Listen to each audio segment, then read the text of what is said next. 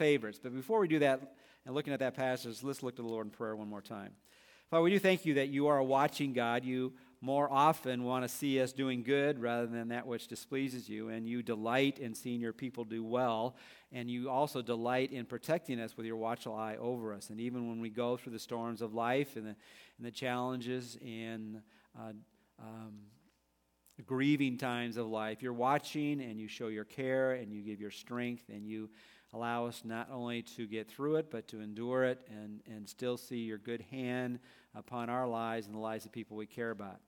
And Father, we also know that you're watching when there's some things you want us to change, and we look at a passage this morning that speaks to that um, theme this morning, and help us to have attentive ears to what you want us to hear. And we ask this in Christ's name. And all God's people said, Amen. So I invite you to take your Bibles. You don't have your Bibles, there should be a Bible around you. I don't have the text in the outline this morning. I have a, number of the references that we'll turn to quickly as we think about uh, what James now again says to the people. Uh, the people not outside the church, but inside the church. And that is true back then as well as today, that we have some issues that sometimes we don't really address by faith. We kind of just do what we always do, and what we always do is not always what God wants us to do. And so, in this particular theme, I've entitled the message, Are You Playing Favorites? And if he had mentioned that as a question for the church uh, that he was writing to, the answer to that would have been yes, they were playing favorites.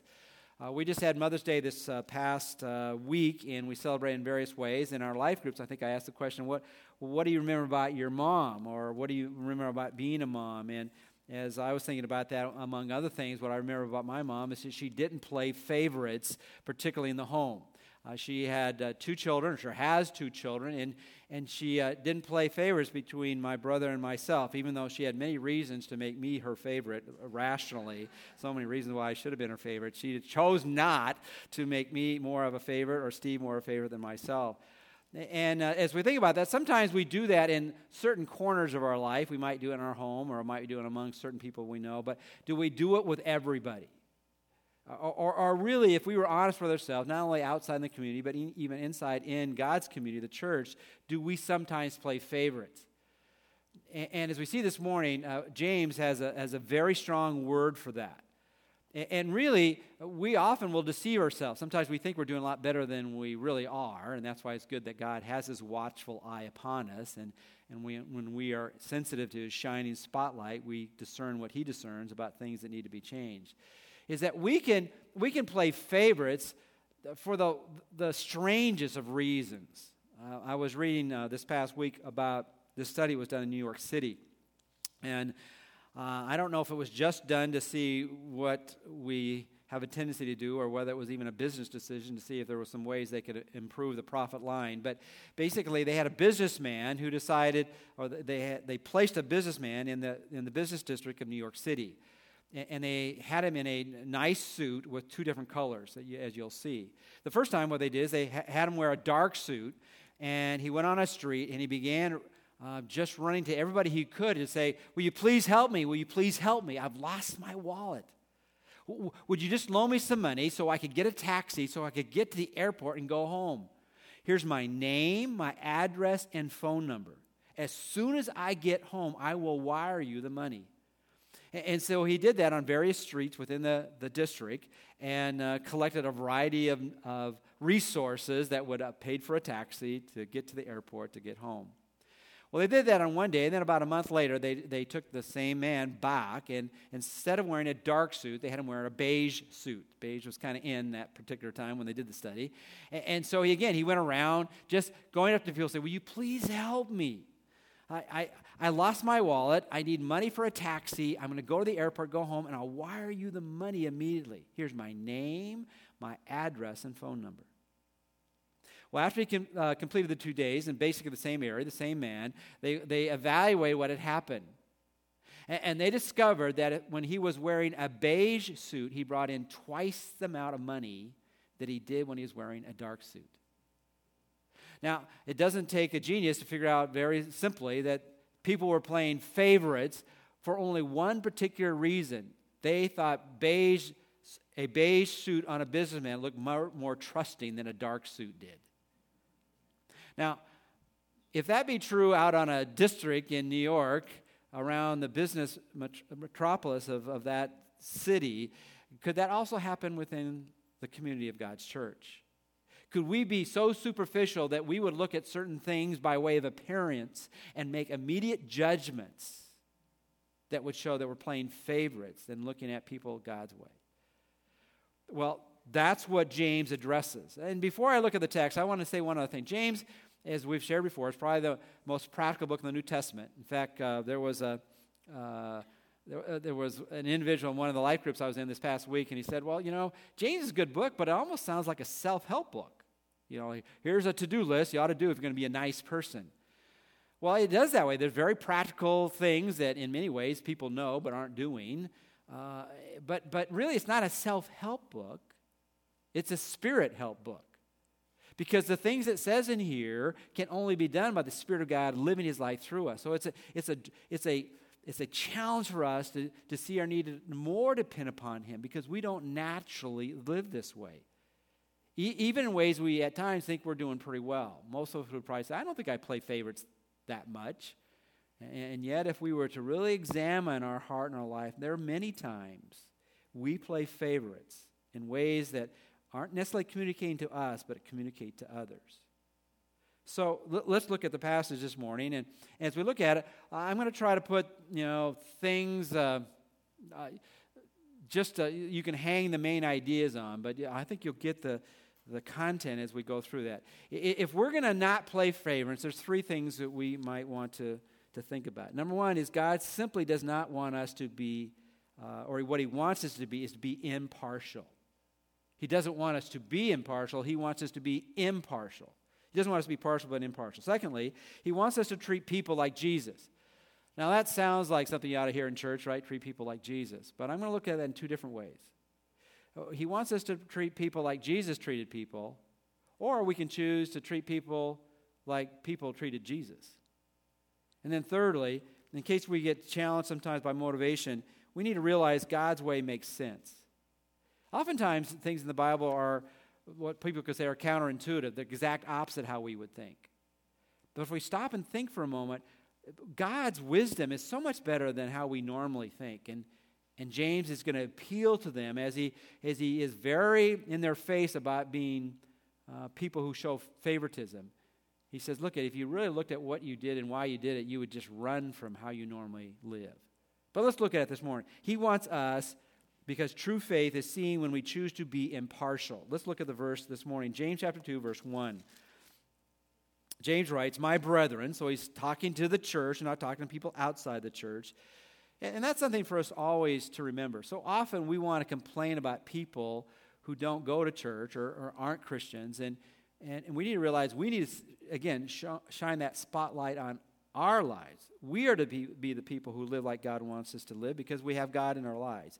So he speaks to his brethren, people in the church. My brethren, do not hold your faith in our glorious Lord Jesus Christ. And then he says, with personal favoritism. It's kind of interesting the way he says that. You say, well, that's, that's kind of obvious, isn't it? Why, why would you take your faith and now play favorites? Well, sometimes when we feel that we are the favored, we feel that we are better than the people who are not favored. And he says, look at the obvious here. Don't take that what you have in the one who is glorious and now see this as a license to look at other people less than yourself, particularly the people you think or look like they're less than yourself. The word for favoritism here is an interesting word because it has the idea when you play favorites is you look at someone and, and, you look at take their face in your hands and you actually lift their face up and say, You are really important to me. Sometimes we'll do that with a child. Sometimes when they've done something, they feel like overwhelmed by whatever they've done, and we'll just take them and say, I still love you. On the other hand, the opposite of that is when, when you are really uh, displeased with someone, you'll, you'll, you'll you kind of look down upon them, and, and they'll almost cower by looking down themselves. He said, I don't do that. Don't take people and, and, and just arbitrarily lift them up just because there's something external about them that impresses you. Don't play favorites. But, the, but there's another way to look at it because James often, in, in, if you look at his letter, he really mirrors a lot what Jesus said, his, his half brother said in the Sermon on the Mount. And really, if you want to understand God's challenge for us to treat people like they need to be treated, you look at what's known as the golden rule. Look at Matthew chapter 7, verse 12. It's in your outline. He says, In everything, therefore, treat people the same way you want them to treat you. For, for this is the law and the prophets. Let's, let's read that together. Okay, Matthew 7 12. In everything, therefore, treat people the same way you want them to treat you. For this is the law and the prophets. You know, if we were honest about ourselves and just kind of looked at our lives, we are most often more concerned about how people treat us rather than how we treat them. Would you agree with that? I mean, if, if you've had a bad day with people, you're not really coming home saying, oh man, I did so bad today treating people well. Right? I mean, you hardly ever come home that way. But you could come home and say, everybody was mean to me. They were selfish. They were cutting me off. They were doing all kinds of things. And, and, and you, and you evaluate your date, not how, how you treated others, but how others treated you. Would you say amen to that? That's exact opposite how, how God wants us to evaluate a date. Not how well did I tr- uh, get treated, but how well did I treat others. And, and that's a challenge for us, not only outside the church, but inside the church. M- most people, when they come to church, they, they don't evaluate them, uh, they don't evaluate their experience about how friendly they were, but how, what? Friendly people were to them. Right? You, you getting that? Hoping that feeling a little bit uncomfortable. Don't we all do that? You know, that church wasn't a very friendly church. And what are we doing? We're, we're evaluating them to us rather than us to them. Is that right? Does that make sense? And he's turning this all around, and he says, Jesus is saying this, and I think this is the idea here is you need to treat people like you want to be treated. Wouldn't that change everything if we just lived that way? You know, Jesus was pretty powerful in saying simple things. So throughout, that, that would be a great challenge this week. Evaluate your day every day this week, not about how people treated you, but how you treated them. You guys are looking at me like I'm nuts or something like that, right? Shake your head like that would be a good challenge, right? Shake your head like this. Say like you're still, are you still with me, all right? So, but as we look at that, let's be honest, we're saying, well, is that really supposed to work? How can that work? Okay, well, let me give you a couple qualifiers. And I hope you're thinking, you'll think this through because this is a message not only to understand the simplicity and power of it, but also realize there's some complexity to it. The first qualifier you must treat all people as equals, but you don't have to treat all people the same. And you say, well, what do you mean by that? Well, number one, uh, you need to understand that not all people are the same. Would you agree with that? They're, they're different. But in essence, they're equal. And that's what we know uh, we really need to understand. Now, there are times, and I just want to say this in the very beginning, there are times that we do honor people uh, more directly and more definitively than other people. In Leviticus 19:32 it says, uh, "To the aged and the gray-haired give them honor." So if someone is in a room and they're to your senior, you are to honor them because they have lived longer and you need to, to uh, you support that. And as soon as I get more gray hair, I'm going to preach on that passage every single week, right? now. You know, there is a place for that. The Bible says, give honor to whom honor is due. So there are places when somebody does well, you give them honor. The, the Bible's not saying we don't applaud someone's good behavior or their accomplishments. It's not saying that.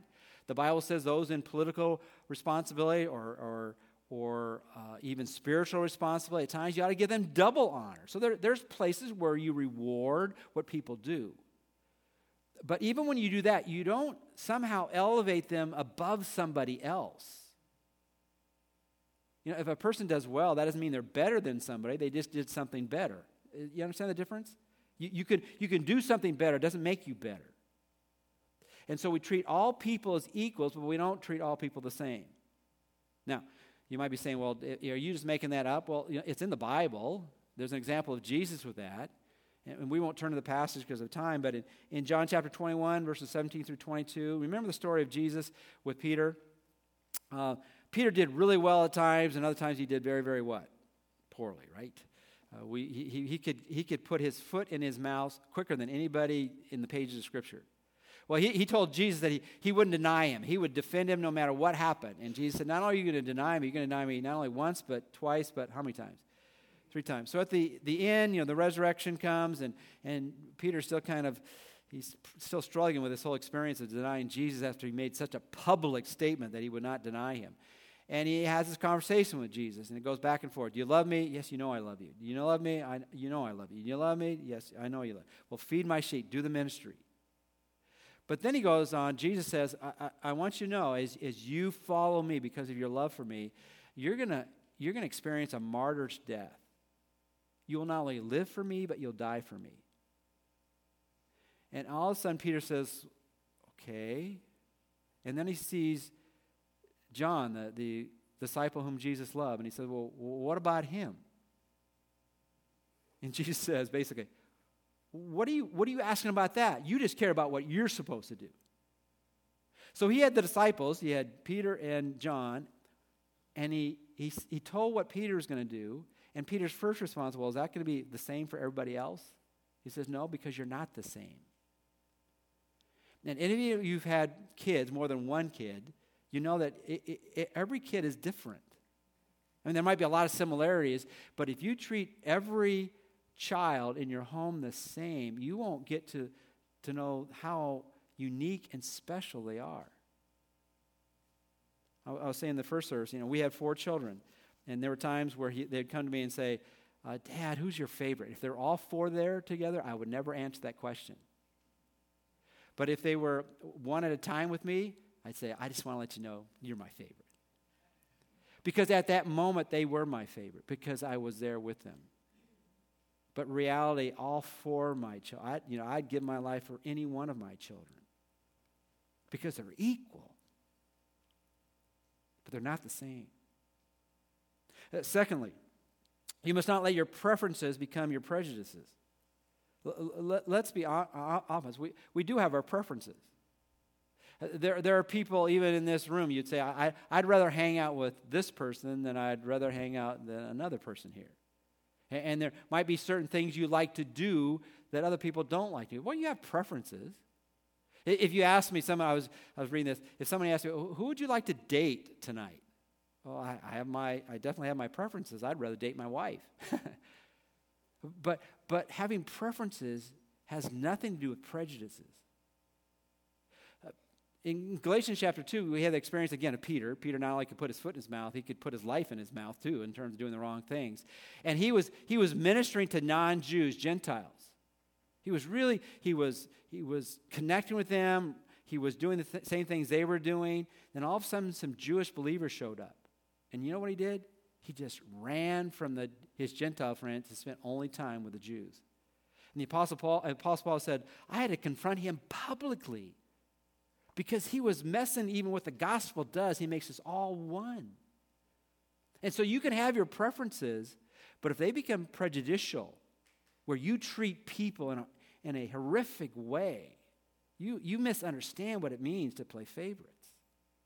Does that make sense? And then, thirdly, you need to understand you might, you might not like everybody, but you have a much more greater challenge. You must love everybody. And so, again, as you look at people, you're not just looking at the people you like, you're looking at whom God brings in your life so that you can love sacrificially, seeing what's best in their lives and seeing how you can do what's best for them. So, what we see in this passage is about playing favorites is he says right from the very beginning, you've got to be impartial. You, can't look at people how you've normally looked at people, just what they do for you and, and, and what they do uh, with you. you. You need to say, if you brought them in my life, I want to see them as, as extremely valuable in God's eyes.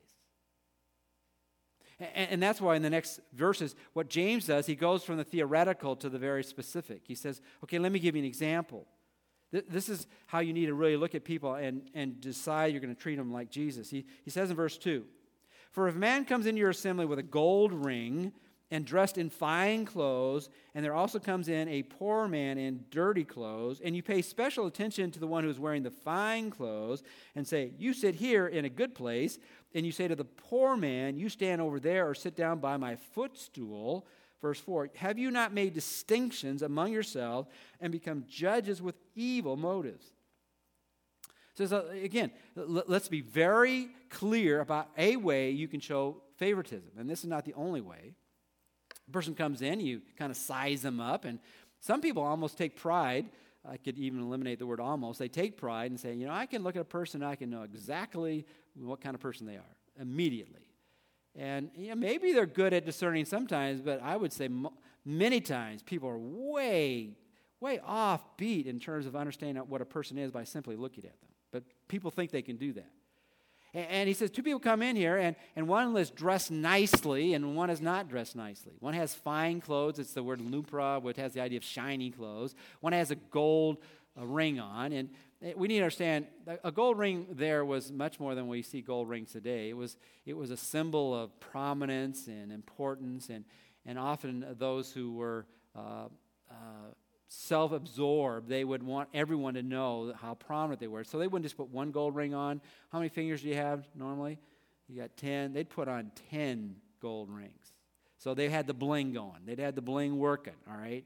And so immediately people said, that's a person of, of, of substance. And then they have another person come in. It says he comes in with dirty clothes. Some of your translations might say shabby clothes. It's, uh, it's a Greek word, it's not used very often. It's the idea of not only dirty in terms of physical dirt, and that would often be the case because they didn't have a whole lot in their closet. Probably they were wearing what was in their closet. They had one change, they had one piece of clothing. Some might have two. And so it didn't get washed very often because if it got washed, you were in the water with it. And so they, they came in you know, shabby in terms of their attire. And then, interesting, the word here, the rupara, can also be used not only in terms of physical dirt on your clothing, but it could be, it's used morally dirt. You know, a person's dirty, you have a dirty mind. You've probably heard that phrase before. And it's saying this, this person has the, the dress of someone who might be making a living in a, in a way that's not very honorable. And when that person walks through, you immediately make judgment. Say that person's an evil person because look at what they're wearing. And not only look at what they're wearing, look at what they probably have been doing. And maybe they have been doing that. But your immediate response to them is to judge them as unworthy because they don't dress as well or they dress in the garb that shows they, they live a lifestyle that's not honorable or God pleasing. And he said, What is that? Not only do you look at them a certain way, and that's how you can play favorites. You can look up, down a person rather than look up at a person. Or, you could even physically what you do with the person. Let, us see if we can somehow hide that person. And, and, uh, and, and the word here for church when they met together or assembly is actually the word synagogue. And so we don't know. It might have been a home, might have been a place of public worship on a Saturday that they were now using on a Sunday. And, and usually in the synagogues, a lot of times you'd have benches around the room that people came to then you'd have a few uh, benches up front. And you say, Well, I want to make sure the important person gets up front, so you place the person up front. And then the person you don't like their looks, you put them on the back corners.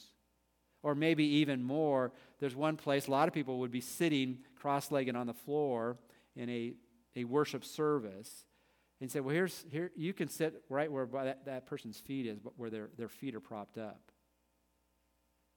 He said, How can you live like this? Is this treating people like you want to be treated? When you walk into a room, you want people to look down upon you? You want me to have people put you in a corner? You want people to make an immediate judgment by how you look?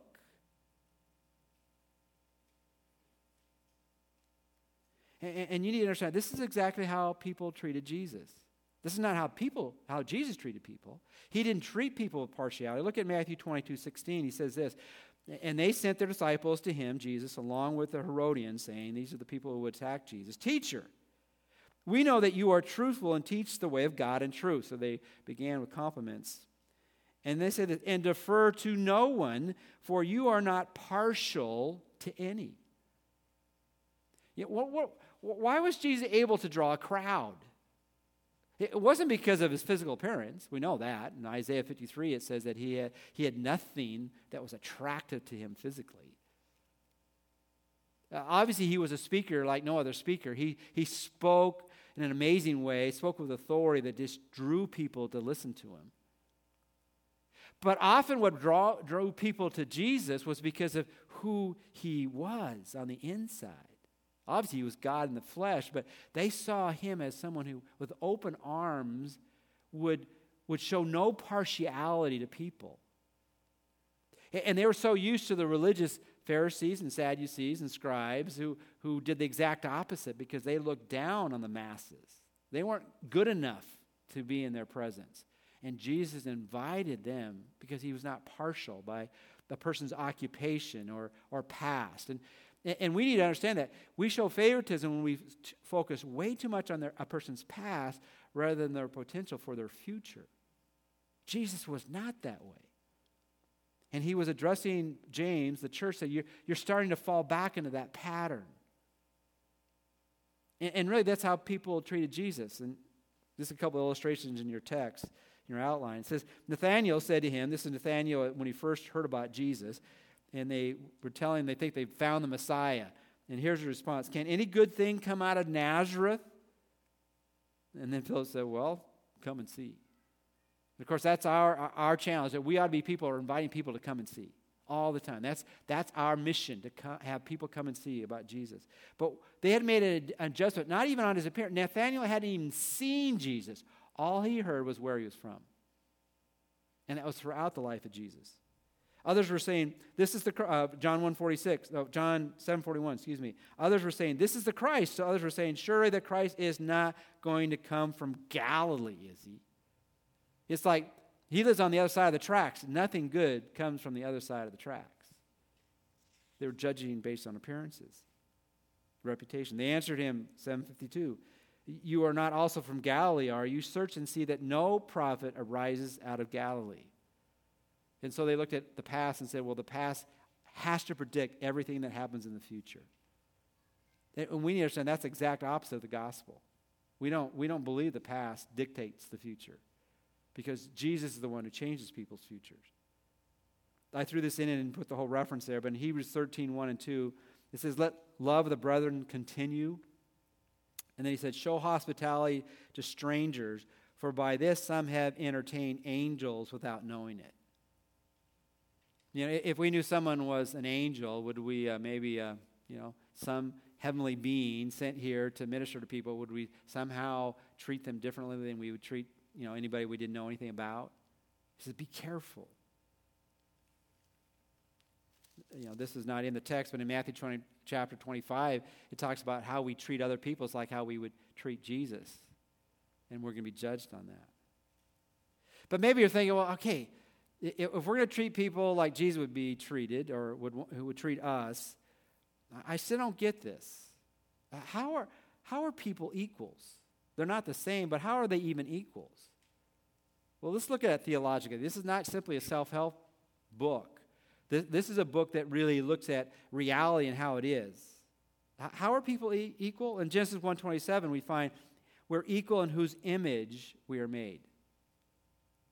You know, what, what did the Godhead say? Let's make man in our image. So none of us ever come across a person that's not made in the image of God. Now, we might look at some people and say, well, that, that image needs to be cleaned up quite a bit, but that's God's part. You know, we're supposed to catch the fish, He cleans them, right? And so we need to understand every person that we come, every person we come across with is made in the image of God. Secondly, we're equal in the sinful position before God. The Bible says, uh, For a few have fallen short of the glory, sinned and fallen short of the glory of God. Is that what it says? For all have sinned and fallen short of the glory of God. So, in, in, a position before God, before we come to know the, the, the forgiver, which is Jesus, we are all sinful in God's eyes. Every person that we see is made in the imprint, image of God, is in a sinful position like we are as well before we come to know Him. Second, we're equal in salvation that changes everything. So after people come to faith, and sometimes we treat people in the church differently than we treat others. And we need to understand well, we're all in Christ. There's no difference that way. We're completely equal. Uh, you know, 2 Corinthians 5.17, many of you know that verse. Therefore, if any was in Christ is a new creature or creation, old things pass away. What kind of things have come? New things have come. Before 2 Corinthians chapter 5, verse 17 comes 2 Corinthians chapter 5, verse 16. Very good class. You got that one right, all right? 16 becomes 4, 17. And sometimes these verses that are so awesome in Scripture, we, if we understand the context, it makes the verse even greater. He says, Therefore, we, uh, we recognize no man according to the flesh, even though we have known Christ according to the flesh, yet now we know him in this way no longer. And then it says, Therefore, if anyone was in Christ, a new creature. And what he's saying there is, you know, when Christ first came on the scene, just a, well, we could really say this everybody got it wrong. And there might have been a few that were a lot more closer to it than the rest of us, and maybe there were a few that really put their faith completely in him. But even his closest companions, at his crucifixion, did they stick around? No, they ran. Why did they run? Because it was right before them. We would have run as well, so we don't look, we're not any better than they were, because they saw him physically in the flesh and he was being put to death. Well, in your mind about, uh, mind's eye about who God is, do you ever see God dying? I don't see God dying. They looked at it only from a physical perspective. They, they didn't understand all the words of Jesus about being rising from the dead, and so they ran. They, they saw him only according to the flesh. But after the resurrection, they now saw this person they used to walk with on the past, dirty paths of Palestine. This, was, this, this, this, this is the one who truly was who he claimed to be. He is God. And, and see, when we see other people, we, we need to say, this person, this person is in God's family. This is a Christian. This is a person who's now a new creation. I know he doesn't look a whole lot different than he did before he gave his life to Jesus. He looks the same on the outside, but I need to look on the what? On the inside. I don't just simply look at him like I used to, just in the flesh, look externally. I now see him as he is. He's a new creature in Christ. We're equal that way. And then, fourthly, we're looking at equality you know, anything that you own or have, how do you know how much it's worth? Well, the only really way you know how much it's worth is when you determine how much someone is willing to pay for it, right? You could have something really valuable, but if everybody else thinks it's junk, it's not very valuable, right? And things change on the open market. What used to be valuable is no longer valuable. What is valuable now, you know, all those kind of things, right? What kind of price tag is on every person on this planet? A high price because someone has already paid for a person's life. The Bible says, But God demonstrates his own love toward us in that while we are yet sinners, Christ what? Died for us. What price would you put on Christ's death for you, given his life for us? So, so as we look at, at, at what God wants us to do, he doesn't want us to play favorites. He wants us to see people as he sees them. Every person is of immense worth that needs to be touched by the love of Christ through our words, through our actions, through our treatment. No favorites based on external things. Doesn't mean we always treat people the same. Doesn't mean we don't have preferences. Doesn't mean we don't have likes and dislikes. But we love people like Christ loves. And we treat people like Jesus treated people. Well, real quickly, and I knew we wouldn't have time, but realize God's way makes sense. So he, he, he appeals to them. Okay, this is this is, is reasonable. He goes, verse 5, listen, listen, my beloved brethren. Verse 5, James chapter 2. Did not God choose the poor of this world to be rich in faith and heirs of the kingdom which he promised to those who love him? Kind of a complicated simply said, look at the people coming to know Jesus. Are they the poor or the rich? They're the poor. Now, it's not saying that God loves poor people more than rich people. That's, that's just a, a shallow reading of God's word. There was all kind of rich pe- all kinds of rich people in the Bible. Abraham was rich, Job was rich. Um, you had Solomon was richer than you can even imagine. You had, uh, even in Jesus' day, you had Levi, who was a tax collector. He probably had skimmed off quite a bit of money. You had Zacchaeus. You had uh, Joseph of Arimathea, had his own huge place to bury people. You had um, even Lydia probably selling the purple stuff. Uh, yeah, there's a number of people who were well off that came to know Jesus. But every one of those rich people recognized their poverty. Because what he's saying here, look at this isn't this what Jesus said? It's the poor in spirit who are going to inherit the kingdom of God. So why, why would you be so enamored by rich people? Why would you be so enamored by things on the external? Then verse 6, but you have dishonored the poor man. Is it not the rich man who oppress you and personally drag you into court? Now, when you get in trouble, do you ever get sued by a poor person? Now, back then, uh, you can get that way today a little bit, but it's, it was the rich people who could only afford to put people uh, in suits that could take things from them. Verse 8, uh, verse 7 Do they not blaspheme the fair name by which you have been called? The poor people were looking for help. The rich people wanted to put down those who, so they wouldn't get help to bring, be brought up to their own condition. So, so what's the point this morning? The, po- the point is rather simple. What, what kind of good faith choices are we making? Uh, as, as God sees us as people who are called to have a controlled tongue, a compassionate heart, and a clean life, and He, he has those themes going over and over and over throughout James. And this is, goes back to this. He said, I want you to have a compassionate heart. And a compassionate heart is going to look at people like God wants you to look at them. And, so this week, when you see people, every time you see someone, see them through the eyes of Jesus as being imprinted by God's image, as being a person like everyone else, needing Him, as a person who has the potential to become a new creature in Christ, who has a price been paid for him, the blood of Jesus Christ, and you want to treat them as Jesus treats you. Let's pray. Father, we, we confess that so often we go through life overly concerned about how we're treated and never really looking at how we're treating others. Father, help us to be people who, who have the eyes of Christ and seek to be living messages of Christ. Help us this week to reach out into our relational world and just show people the love of Christ. And Father, if there, if there be anyone here this morning that doesn't know you, might today be the day in which they say, Jesus, I want to give my life to you.